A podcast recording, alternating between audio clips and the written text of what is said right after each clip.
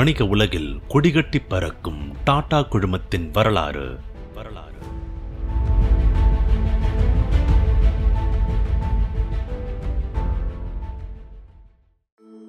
Locomotive கம்பெனியை டாடா வாங்கின வரலாறை பத்தி இந்த பதினாறாவது அத்தியாயத்தில் கேட்போம் ஜாம்ஷத்பூரில் இந்திய ரயில்வேஸ் நிர்வாகத்தால் நடத்தப்பட்டு வந்த சின்ன லோக்கோமோட்டிவ்னு சொல்லப்படுற இன்ஜின்களை தயாரிக்கிற பிளான்ட்டை நாற்பத்தஞ்சு லட்சம் ரூபாய் கொடுத்து வாங்கினாரு JRD Tata.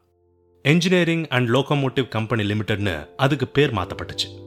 இந்த நிறுவனம் தான் இருபத்தோராம் நூற்றாண்டுல டாடா குழுமத்தோட ரத்தனங்கள்ல ஒன்னான டாடா மோட்டார்ஸா பரிணமிச்சது. மெல்ல பிசினஸை தொடங்கின டெல்கோ நிறுவனம் ஆண்டுக்கு நூறுக்கும் மேற்பட்ட ஸ்டீம் இன்ஜின்களை உற்பத்தி செய்ய தொடங்குச்சு. அதோட ஒரே கஸ்டமர் ரயில்வேஸ் மட்டுமேன்றதால தங்களோட இஷ்டத்துக்கு காலதாமதமா பணம் கொடுத்தாங்க. சரியான ரீதியில பிசினஸ் எத்திக்ஸை ரயில்வேஸ் கடைபிடிக்கல. இதுக்கெல்லாம் முற்றுப்புள்ளி வைக்கவும் தன்னோட டெல்கோ நிறுவனம் ஒரே கஸ்டமரை நம்பி இருக்கிறத நிறுத்தவும் விரும்பினாரு ஜேஆர்டி அப்போதான் இந்தியாவில் ஒரு நல்ல கூட்டாளியை தேடிக்கிட்டு இருந்துச்சு டைம்லர் பென்ஸ் நிறுவனம். ஃபோர்ட் ஜெனரல் மோட்டார்ஸ் மாதிரி இருக்கிற கம்பெனிஸ் இந்தியாவில் பிசினஸ் செய்ய முடியாம பொட்டி படுக்கைகளை கட்டுக்கிட்டு கிளம்பிட்டாங்க. அப்போதான் டாடா இன்ஜினியரிங் அண்ட் லோக்கோமோட்டிவ் நிறுவனத்தோட அச்சாணி சுமந்த் முல்காவுக்கர் கம்பெனிக்குள்ள வந்து சேர்ந்தார். டெல்கோ நிறுவனம் ஜாம்ஷத்பூர்ல இருந்தப்ப டாடா ஸ்டீல் பிளான்ட்டை பார்க்க வரவங்களுக்கெல்லாம் டெல்கோ பிளான்ட்டையும் சுத்தி பார்க்க கூட்டிட்டு போவாங்க. டெல்கோ பிசினஸ் செஞ்சு ப்ராஃபிட் பார்க்கறத விட சுத்தி காட்டியே சம்பாதிக்கலாம்னு அந்த கம்பெனியை விமர்சிச்சவங்க உண்டு. இதுபோல விமர்சனங்கள் டெல்கோவோட ஹெட் சுமந்த் முல்காவுக்கு நிச்சயம் பிடிச்சிருக்காது.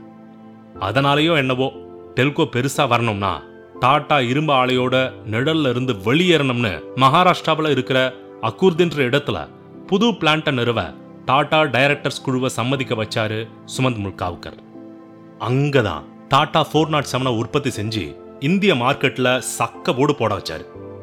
ஒரு காலத்துல இந்திய ட்ரக் சந்தையில கிட்டத்தட்ட எழுபது சதவீத சந்தையை இந்த வெஹிக்கிள் பிடிச்சதுன்னா பார்த்துக்கோங்களேன் வெறும்னா ட்ரக்ஸ் மட்டும் உற்பத்தி செய்யறது வேலைக்கு ஆகாதுன்னு பேசஞ்சர்ஸ் கார் மார்க்கெட்லயும் கால் பதிக்க விரும்பிச்சு டாடா குரூப் அதனால டைம்லர் பென்ஸ் நிறுவனத்தோட காரை இம்போர்ட் செஞ்சு அப்போ சென்ட்ரல் கவர்மெண்ட் செக்ரட்டரியா இருந்த K P Pal defence minister V K Krishnan Menon போல இருக்கிறவங்க கிட்ட காரை கொடுத்து யூஸ் பண்ணி பார்த்துட்டு ஃபீட்பேக் கொடுங்கன்னு சொல்லிச்சு டாட்டா கார் நல்லா இருக்குன்னு சொன்னாங்க. ஆனா டாடா குழுமம் இந்தியாவிலேயே வெஹிக்கிள் தயாரிக்க அனுமதி கொடுக்கல.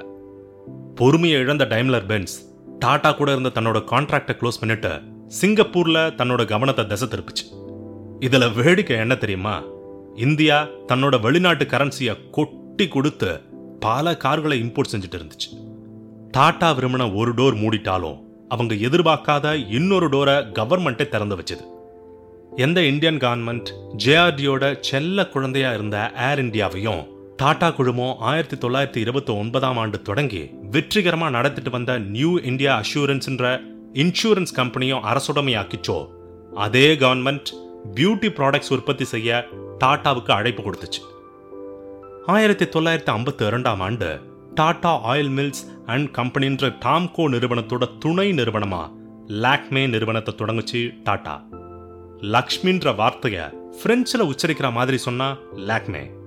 இந்த வாய்ப்பை முறையா பயன்படுத்தி அதுலயும் கால் பதிச்சாரு ஜிஆர்டி லாக்மே நிறுவனத்தை நடத்துற பொறுப்பு நவால் டாட்டாவின் மனைவி சிமோனுக்கு வழங்கப்பட்டுச்சு. இந்த நிறுவனம் ஆயிரத்தி தொள்ளாயிரத்தி தொண்ணூத்தி ஆறாம் ஆண்டு ஹிந்துஸ்தான் லிவருக்கு விற்கப்பட்டு அதுல இருந்து கிடைச்ச பணத்தை வச்சு ட்ரெண்டுன்ற இன்னொரு நிறுவனம் உருவாக்கப்பட்டுச்சு.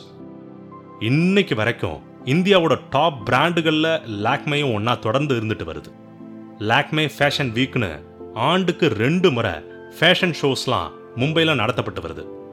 ஜேஆர்டி டாட்டா வியாபாரத்தில் பெரிய புலியாக இருந்தாலும் இந்தியாவோட அடிப்படை வாக்கரசியல்ல அவரால் சரியான முடிவுகளை எடுக்கவே முடியல. அவர் எடுத்த அரசியல் ரீதியிலான முடிவுகள் எல்லாமே தோல்வியிலேயே முடிஞ்சுது. அப்படி அவர் எடுத்த முடிவுகள் தான் என்ன?